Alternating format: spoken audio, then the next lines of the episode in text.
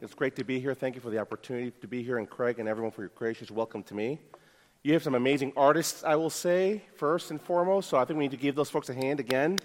This is pretty good, amazing, and in particular, I really like the, uh, the, the, I almost said pear. I had a pear this morning. Um, the pearl and the oyster there. It's beautiful stuff. And it reminds me of so many vacation Bible schools that I've been through and have my kids have gone through in their life. So praise the Lord. May the Lord bless your efforts tonight. Please join me in prayer as we seek the Lord together.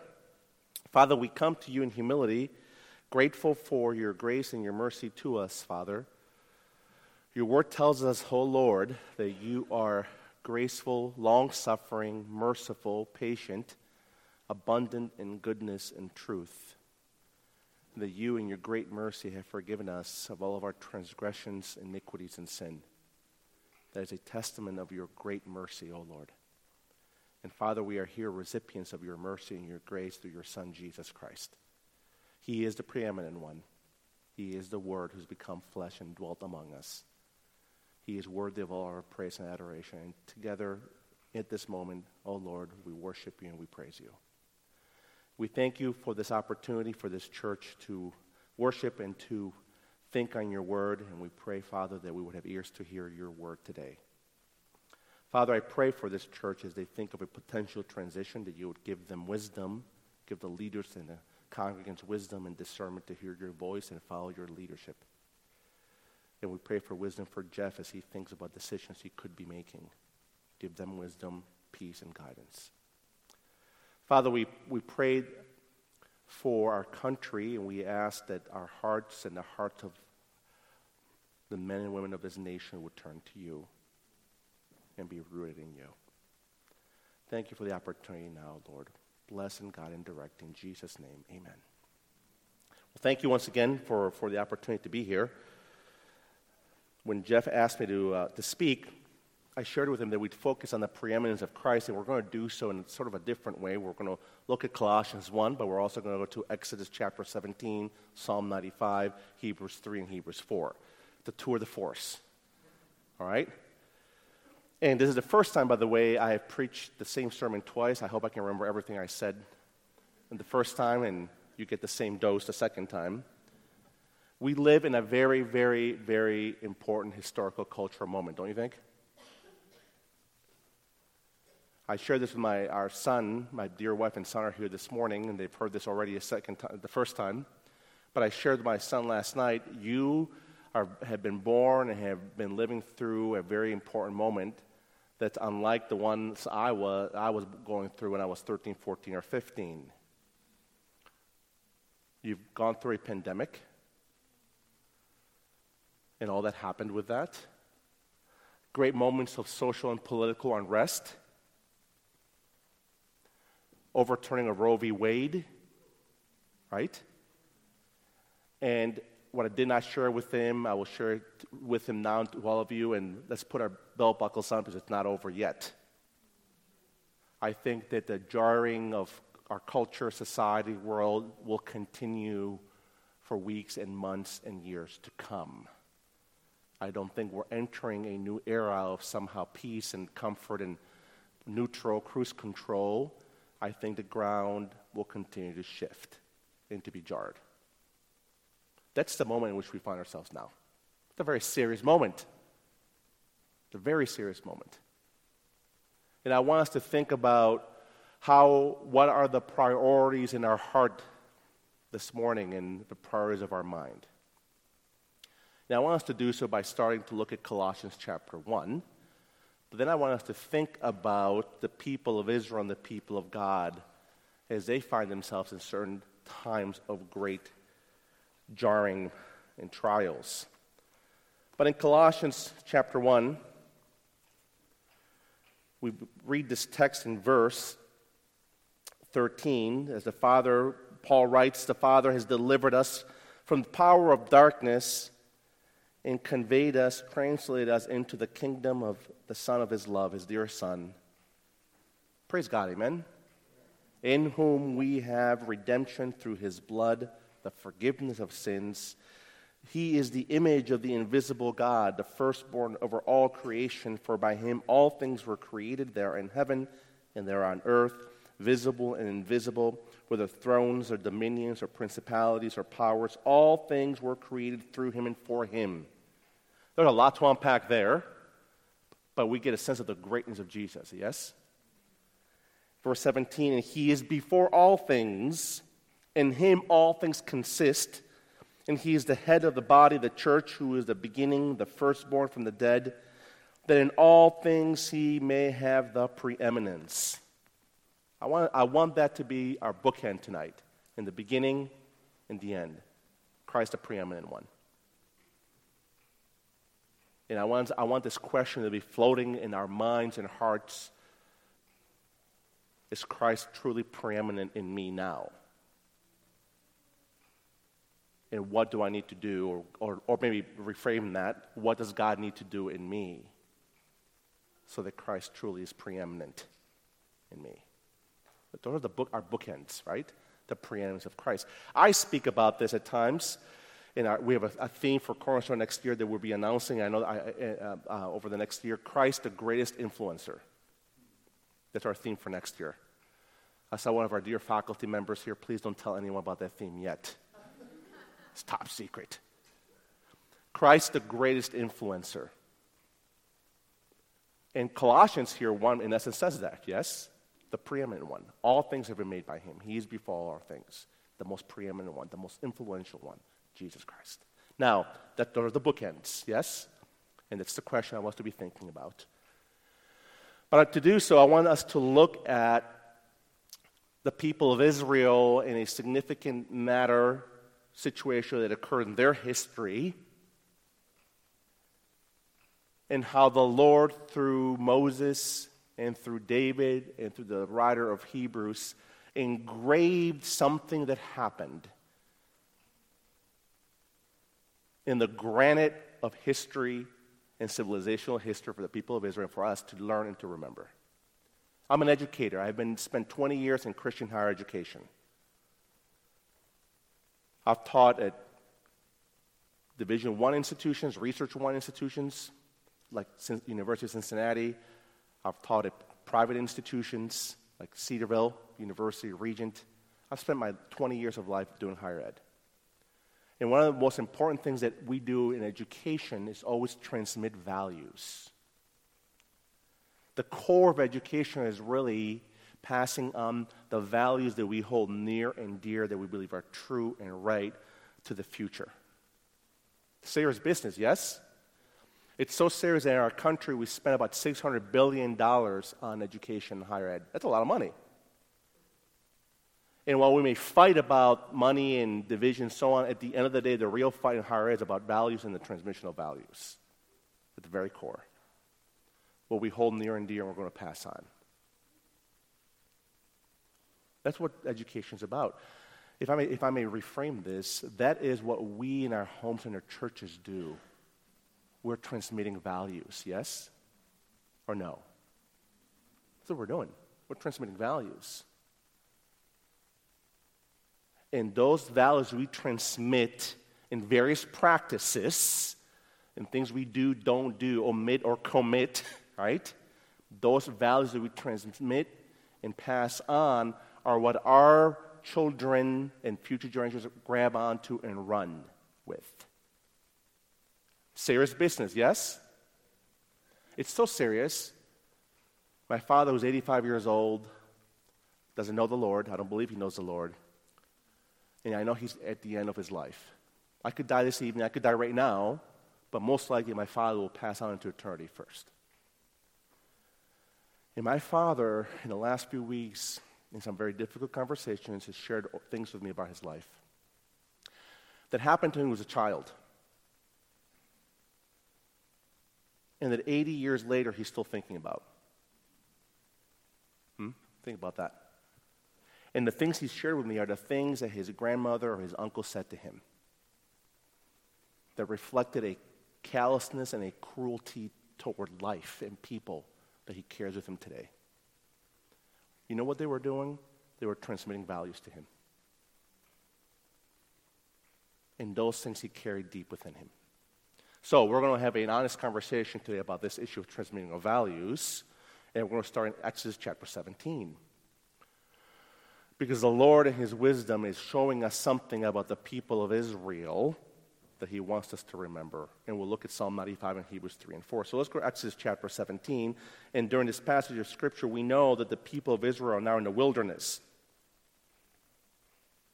Now, as we think about their wilderness experience, where they are right now, I want us to then pause and think about the reality that we've been going through some difficult things as a nation in the last two to three years, yes?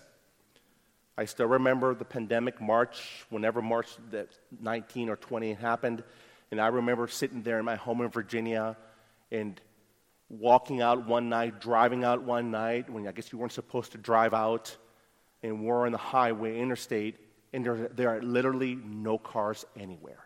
Did any of you experience that here in Grand Rapids? And I remember thinking, I felt like it was like a zombie movie. You know those zombie movies? If you watch them, I'm a big zombie movie fan. I remember it was like World War Z or something. Everyone was hiding. yeah, I remember at that point in time leading Regent University, 11,000 student institution. My boss, CEO, president, who's my dear, dear friend and mentor, Pat Robertson, calls me one morning and says, Brother, I think we're looking at the collapse of the West and of the economic order. Have a good day. I remember getting off that phone. I mean, it felt that way, yes? To some degree. I remember thinking, getting off that phone call, thinking about do we shut down this university or not? Every school's shutting down, do we shut it down? And what do we need to do? But I will tell you, I wasn't thinking about Jesus. I wasn't thinking about God. I wasn't thinking about Regent. You know what I was thinking about? What am I going to do with me? Right, my first way of thinking was survival, my existence. I, I believe that I'm not dissimilar to any of you here my sense is that as human beings, we have that tendency, yes? During times of what I'll call existential threat. We step back and we think, what am I going to do with me? I think for the last two to three years, our country, our homes, our communities are, have faced some significant existential questions. And I think we're at a very important moment right now, what's happened. That's why I shared before. I think we need to buckle our, seat, our seatbelts here. But I think that for the next few months, possibly years, we are going to face more. And I think it's important for us to pause for a moment and ask ourselves this question what are we supposed to do? Right? And how do we live?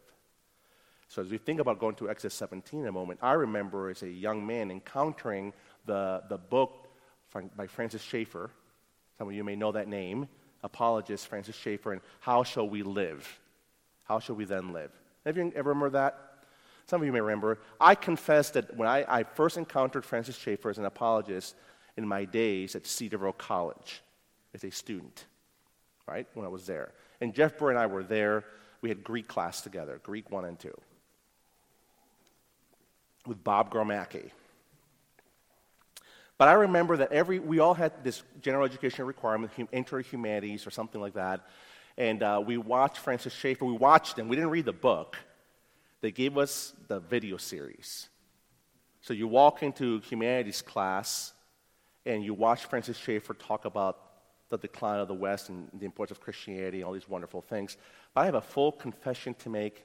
I fell asleep every single time. Because it was an Alford auditorium cushy, plushy seats. It was warm, and we just had lunch. And I'd walk in, the lights were dim. I'd slouch back, and I thought, man, it's nap time. And I was gone. And I never grasped the book or the series. Thankfully, I did later on, okay? But as a student, I didn't. I was gone. I was sleeping and all that stuff, right? But I did grasp it later on. And he asks this very profound question our civilization is in decline, collapsing, much like the Romans. And how, what are we supposed to do as Christians with this? And how do we live with this? Many years later, someone by the name of Chuck Colson, you know that name, writes a book, similar title, except he inserts the word now. How now shall we then live? Right? And he introduces this other issue of what do we do with the culture and the politics around us? How do we live with what's happening around us? Two very important works. I want to introduce that question for us now because think about this. What's happening with Roe v. Wade and what could continue to happen, it's a very serious moment for our country. But what, what I want us to think about is this simple question the preeminence of Jesus and the preeminence of Jesus Christ in our hearts. I don't want to talk too much about the culture and the politics and the midterm elections because I will tell you and confess to you that the most important questions right now for us as God's people are not who's going to win in November. And I'm not saying it doesn't matter, by the way, but I'm simply saying that's not going to be the most important question and whether gas prices go down or up. And whether the Supreme Court will take on a number of other issues that many, many people hold dear and want to take on. The most important question right now, in this very moment, will be at the posture of our hearts toward Jesus Christ. And that's the question I want us to focus on. So let's go to Exodus 17. There, we're told that all the congregation of the children of Israel set out on their journey from the wilderness of sin according to the commandment of the Lord and camped in Rephidim, but there was no water for the people to drink. Now, let me just pause here for a moment and just share this with you that this trip, this journey through the wilderness, is by divine design. Do we believe that? It's not accidental. God is leading the people through. And do you think God did not know there would be no water? Of course He did. He's leading them through the wilderness by divine design. I am sure that in this room, all of us right now are going through some kind of wilderness.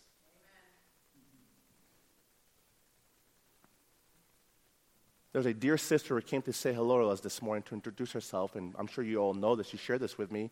I looked at my wife and I said, Wow, what a heavy load. She said, I love Jeff Burr. He's leaving. I really love Jeff Burr. He helped me through 11 years ago when my daughter died in a car accident. wow. Sociologists believe that the greatest pain we ever carry is the death of our child or the death of our spouse. And I have to confess, that's one of my secret fears losing a child. That's a wilderness, don't you think? And it's so near and dear to the sister that still carry, she still carries it. I'm sure that we're all going through wilderness experiences now. All of us. Now, I just want to share this with you. These are not accidents in God's perfect sovereignty and providence. Yeah, I think the things that have happened in the last two to three years in our country, these are not accidental things. So the people are going through the wilderness and there is no water, and God's commanding them to go through. Now, what happens? Therefore, the people contended with Moses, verse 2, and said, Give us water that we may drink. So Moses said to them, Why do you contend with me? Why do you tempt the Lord? That sounds like a very scary sin to commit. And the people thirsted there for water, and the people complained against Moses and said, Why is it you have brought us out of Egypt, out, up out of Egypt, to kill us and our children and our livestock with thirst? Existential threat, yes? We're going to die. We're not going to have enough to drink. Our children are going to die. Our livestock may die. Why have you done this? obviously we know that the real complaint is not against Moses, right? Who are they complaining against? The Lord. So Moses cried out to the Lord, saying, What shall I do with this people? They are almost ready to stone me. That's serious stuff. Have you heard of this thing called hanger, hangry? When you're so hungry, you get angry? Some of you are looking at each other, which tells me you know that someone in your life gets hangry sometimes. right? I've never experienced this kind of thirst. when you're so thirsty that Moses literally believed they're going to kill me. And like the essential threat. And the Lord said to Moses, Go on before the people and take with you some of the elders of Israel, also taking your hand your rod with which you struck the river, and go. Behold, I will stand before you there on the rock in Horeb, and you shall strike the rock, and water will come out of it, that the people may drink. And Moses did so in the sight of the elders of Israel. So he called the name of the place Massah and Meribah because of the contention of the children of Israel and because they tempted the Lord, saying, Is the Lord among us or not? It's amazing to me that during this moment in time of a great miracle, yes? Another great miracle, that Moses does not inscribe in the granite of Israel's history anything about the miracle.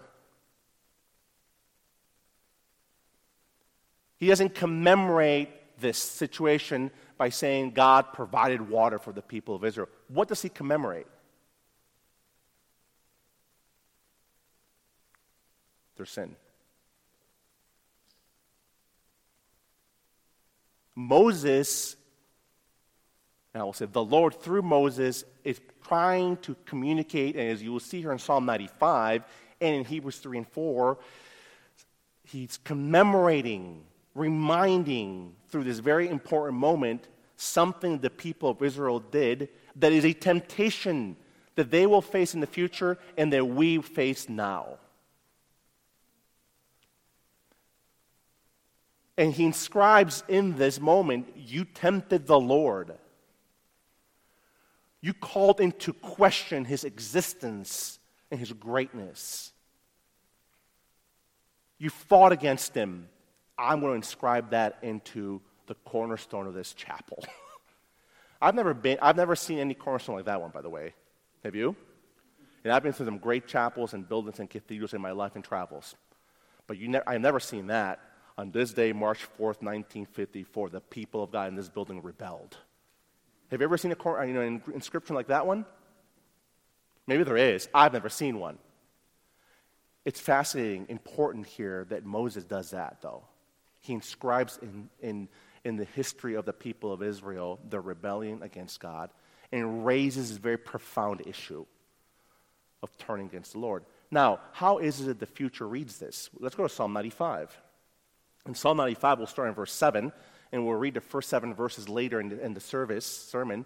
But now we'll read verse 7 on because here David, and we know David wrote Psalm 95 because the writer of Hebrews in chapter 3 and 4 say, say, cites David as the writer. And in Psalm 95, we're told the following.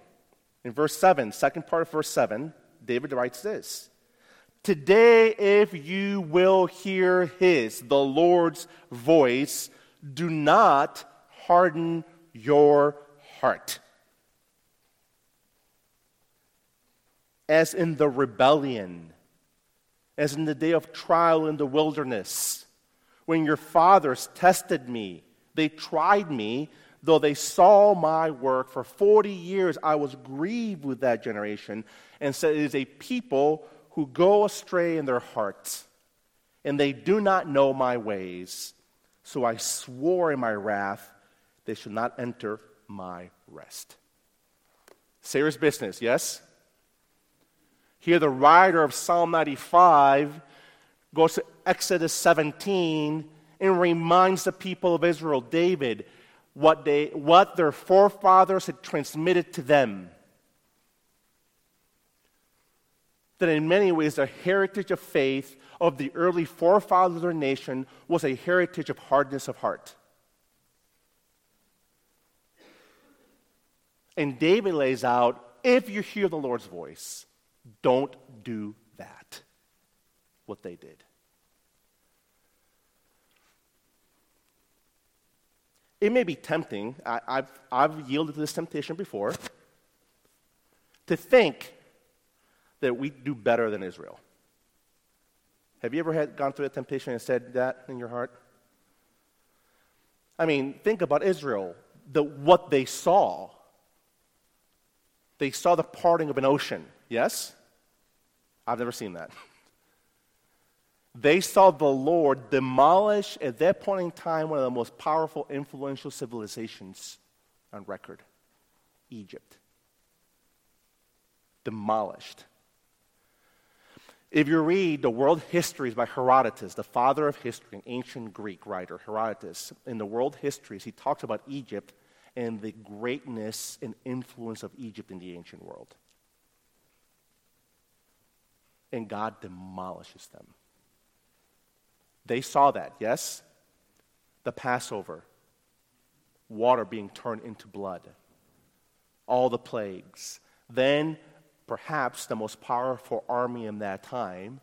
And what do they see? The Lord demolishes them too. Then the Lord, a pillar of fire and a cloud. Yes? This is serious stuff. And there are times in my life when I've said, boy, if I would have seen that, I would not turn against the Lord. Have you ever been tempted with that thought? Some of you are much better than I am, I can, I'm sure. But there's a temptation, a tendency for us to look and think, if I saw God do that, if I saw God do that, if I saw God do that. It's, it's, it's a lesson. Here, the people of Israel have witnessed God, the awesome God, the one, as the scripture says, that the hills skip away from him in fear, do amazing, great things, and the people of Israel are angry with him why did you bring us here to die? Almost about to kill their leader and rejecting him. And here, David in Psalm 95 warns the people of Israel on a psalm that's read in the Sabbath, Sabbath days, Psalm 95. He warns them by saying, If you hear the voice of the Lord, don't harden your heart. I believe, brothers and sisters, that the most important, opportune moment right now in our history, in our culture and history, is that one posture of our hearts toward the Lord. And this is not to say about the consequential decisions and things that will occur in our country and the world in the days, months, weeks ahead. But I believe the most important one, the most consequential one, will be the posture of your heart and my heart toward the Lord. And that's the question I want us to think about and reflect on today and this afternoon you're alone and thinking and throughout the week. Where are our hearts toward God? What's the posture of our hearts toward Him? What's the level of hardness of our heart toward the Lord? If the Lord had a hardness probe and lined us all up, all right, going to probe your heart to see how hard it is. Where would it be? Where would my heart be? The hardness of heart. This is not just for Israel. We can jump over to Hebrews chapter 3 now, because in Hebrews chapter 3 and in Hebrews chapter 4, the writer of Hebrews cites Psalm 95 once again.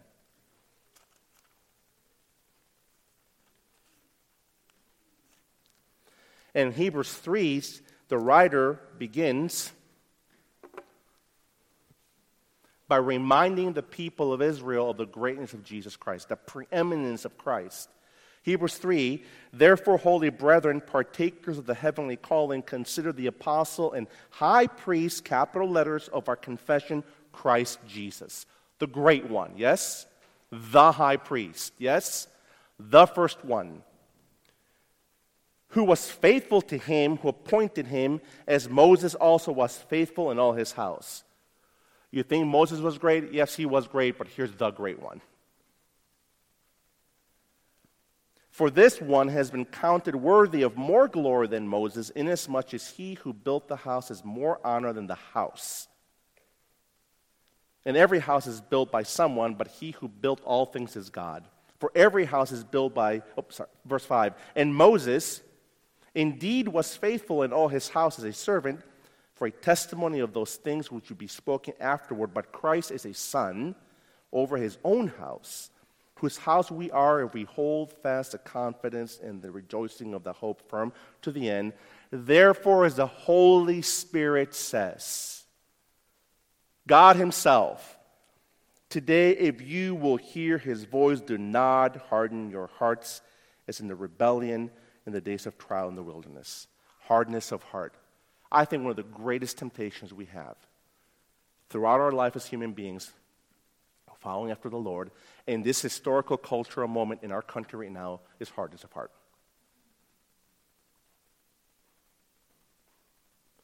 So I want to try to unpack what this is a little bit in our time together. Hardness of heart.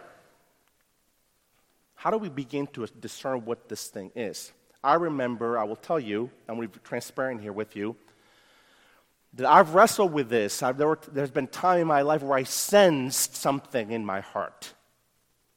I sensed what I'll call the following that too often I was putting forth a gentle, soft, stiff arm to God in my life. I felt it inside me. The best I can tell you. I would read the word, but I wasn't in it. I would read the text, but I felt in my heart this. Ever so gently and lovingly, I would put up a stiff arm. I was involved in all kinds of Christian work, teaching my kids, educating, all this stuff, but I would sense in my heart that I was resisting God in some way. And there were times in my life, time where it would terrify me. What is happening? How is this happening? And I began to really just cry out, Dear God, I, there is something wrong. I sense this thing. So I began to really look like, what is this? And I came across Psalm 95. And I came across Psalm 95 in studying some of the early church fathers, the early desert fathers, and how they wrestled with hardness of heart in their ministry. And I began to pour and say, God, help me. And then I came across a sermon by Charles Finney in the, in the 1800s called The Hardness of Heart, in which Charles Finney defines hardness of heart and lays out 22 symptoms of a hard heart. Not two, three, four, or five, 22. I would encourage you to look it up when you have some time. The Hardness of Heart by Finney. And read The Hardness of Heart. I read those 22 symptoms and I said, I, I said Lord, I'm guilty of at least 21 of them. It was not just mind numbing and mind blowing.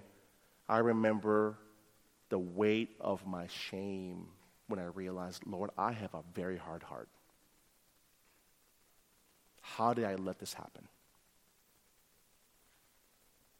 So I want to read to you a little bit of what Charles Finney says in that, in that sermon, The Hardness of Heart. I will share with you what he says at the very end of the sermon, where he says, Now please remember that hardness of heart is a voluntary state of mind. Voluntary state of mind, he says. It's something that we choose to do, that we allow to do.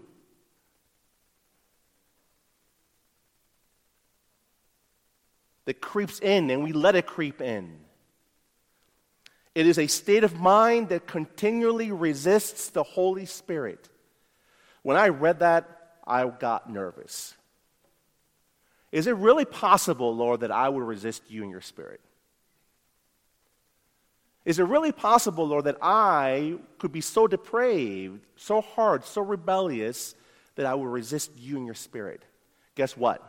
The answer is yes. And I don't think that the Lord would have put this in Exodus 17, Psalm 95, Hebrews 3 and 4, many other places, unless He's not trying to warn every single one of us that we are all susceptible to the hardness of heart. That we're all susceptible in a voluntary state of will, choosing at times, perhaps consistently, to do this to God. To resist the demands of His love, the demands of His grace, the demands of His Son Jesus. So I will tell you openly, because confession is good, I have done that. And now I find myself crying out to God every day, regularly Dear Lord, help me and deliver me and show me so that I don't do that. I'll, finish what he says.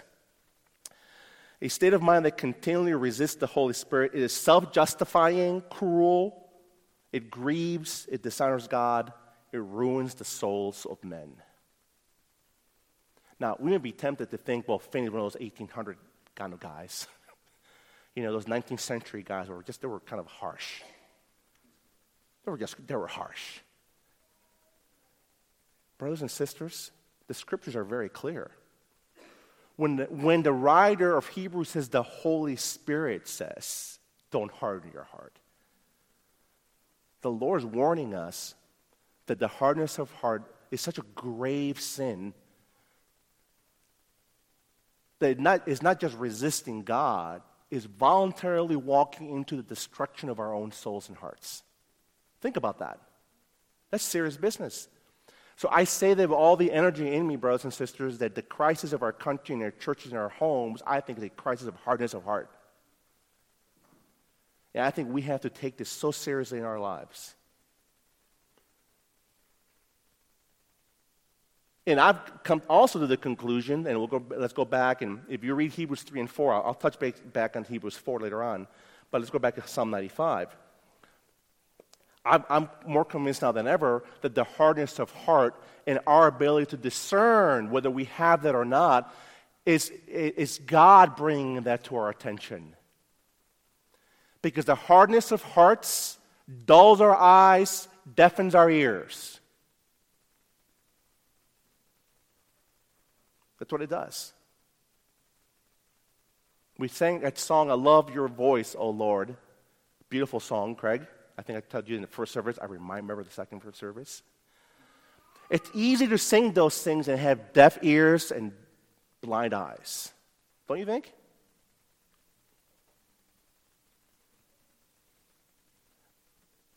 The hardness of hearts literally destroys our ability and our desire for God.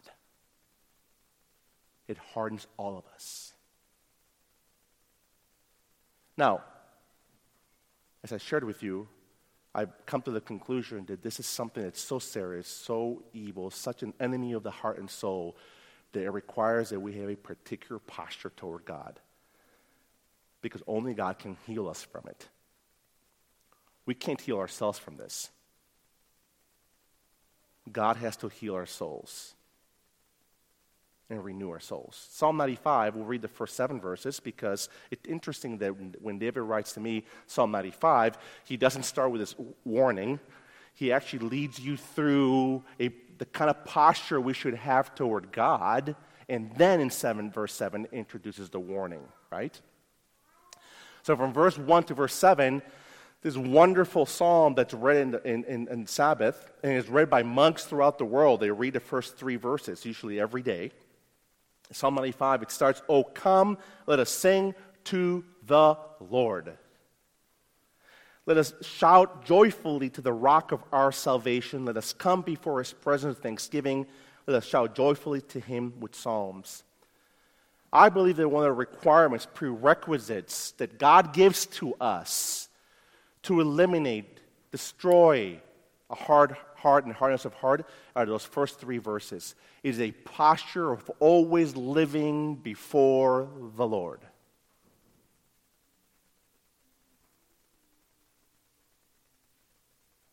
Think about verse 1, brothers and sisters.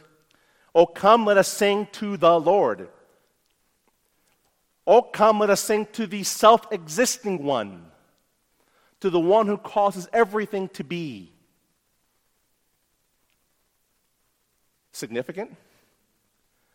If I can just ramp it up a little bit more. Oh, come and sing to the one whose name you better never take in vain. Ramp it up a little bit more. Oh, come and sing to the one that you better have nothing else between you and him. And nothing more preeminent than him. And make no image of him. That's hard to understand, by the way. The greatness and purity of God that we have to even be careful about how we say his name or when we say his name.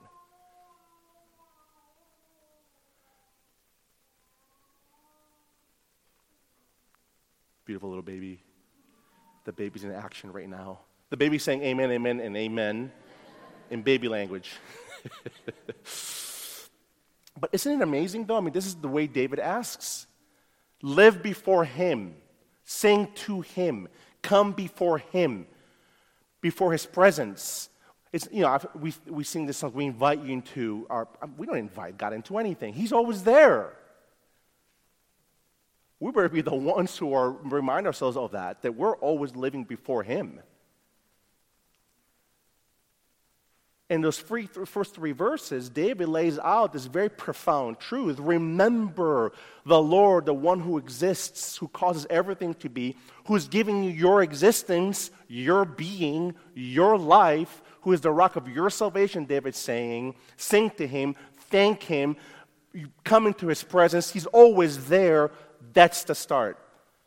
I want to share with you that the hardness of heart, one of the first antidotes and cures is remembering that and acting on that right now. That we commit ourselves to come before Him and live our life before Him in such a profound way that every time we turn the radio on, that thing that comes out of that radio, we remember God's hearing that thing. That's a little scary. Yes? Or no? This is not about legalism or fundamentalism, brothers and sisters, because I've been through all those wars and battles in my life. But there are times when I have heard music that I have played in my life, and I think those things should never be repeated. Why am I allowing them to be repeated through my radio station? I've asked myself that question, and it's a convicting question.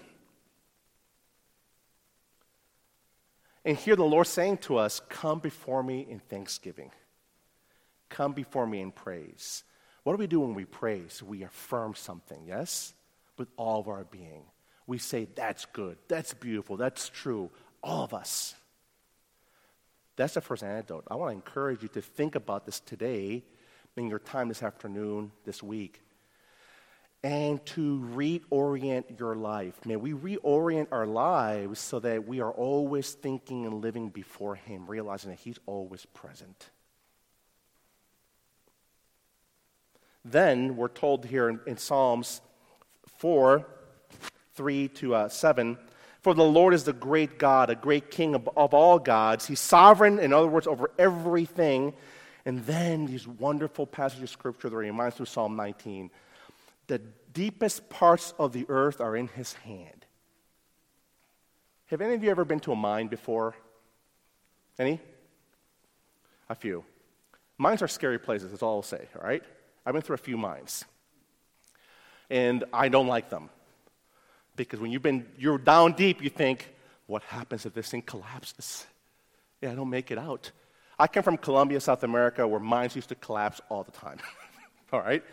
Yeah, I remember being some of those, just touring or whatever, and I thought, this could be me. I, could, I may never get out of this place. And there are deeper places than that. And the psalmist is saying something profound to us. The deepest places of the earth are in God's hands. The height of the mountains, he says, the strength of the hills are in his hands. The sea and all that's in it, he made. He made the entire earth. What's he saying? Nothing escapes him. That's the Lord. And then he adds something, and he is our creator and our maker. We belong to his pasture and his flock. We have to remember to whom we belong.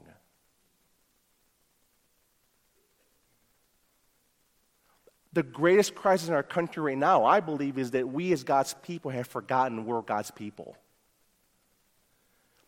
We believe we belong to this particular tribe and clan. And God's ownership of us through his son Jesus places certain demands on how we are to live and think. And if we resist those demands, guess what happens? Our hearts get hard. The greatest crisis to me is more, it's a membership one. we belong to God. Let me just add a, add a few layers to that. When was the last time, brothers and sisters, that we asked the Lord to show us the deepest caverns of our heart and mind. That's a scary thing, by the way. Augustine in the Confessions, book 10 of the Confessions, Augustine's thinking about his consciousness, his mind, and he says he begins to try to understand his mind and his consciousness. And he says, The more I think about my mind, my heart, my consciousness, he says, the more deep, deeper caverns I find within myself. And I go into them and I find more caverns and more and more and more. And he says, It's so much I cannot know myself. And he cries out, God, please help me. Why does he say that? Because only the Lord knows those caverns. I think it's the point of David here. If the deepest parts of the earth are in his hand, guess what? The deepest caverns of our hearts and minds are in his hand too. And why is that beautiful? Because only the Lord can clean those things up. Only the Lord can heal those things. Only the Lord can strengthen our hearts so that our mind, the minds of our heart don't collapse on us because of the foolish things we do. And David, literally, in these first seven verses, laying out the greatness of God, the beauty of God, the love of God, the goodness of God, the fact that we're designed by Him and our purposes are from Him, and the healing that will happen to us is when we go to Him and rest in Him and live before Him. So that verse 7, 8, 9, 10, 11 don't happen to us. I'll close because I think I've taken much more time than I should, Craig, so I apologize, everyone, forgive me.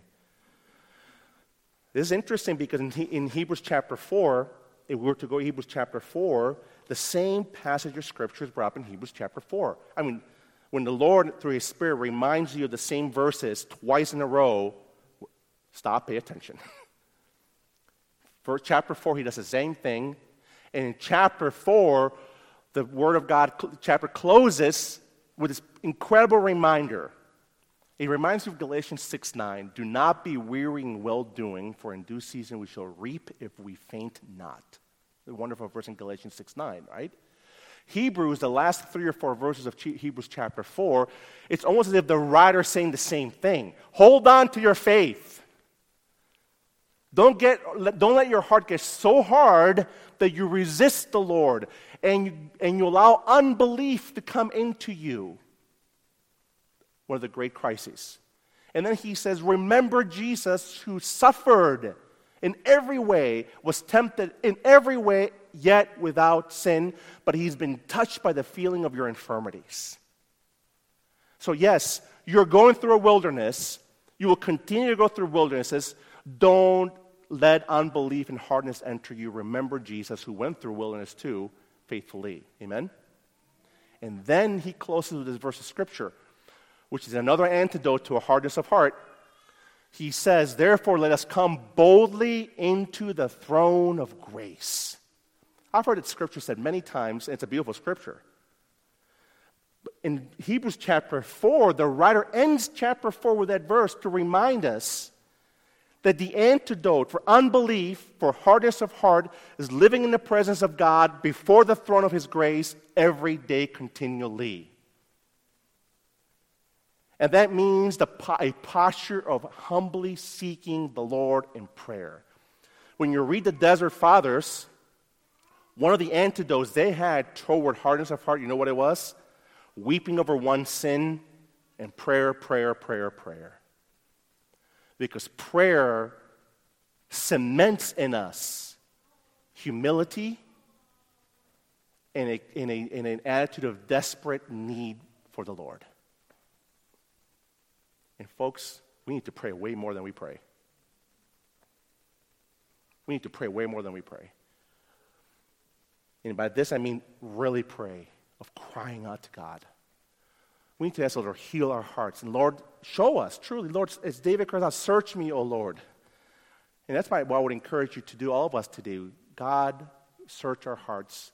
If there's any wicked, hard way in us, show it to us. Heal us from it, deliver us from it.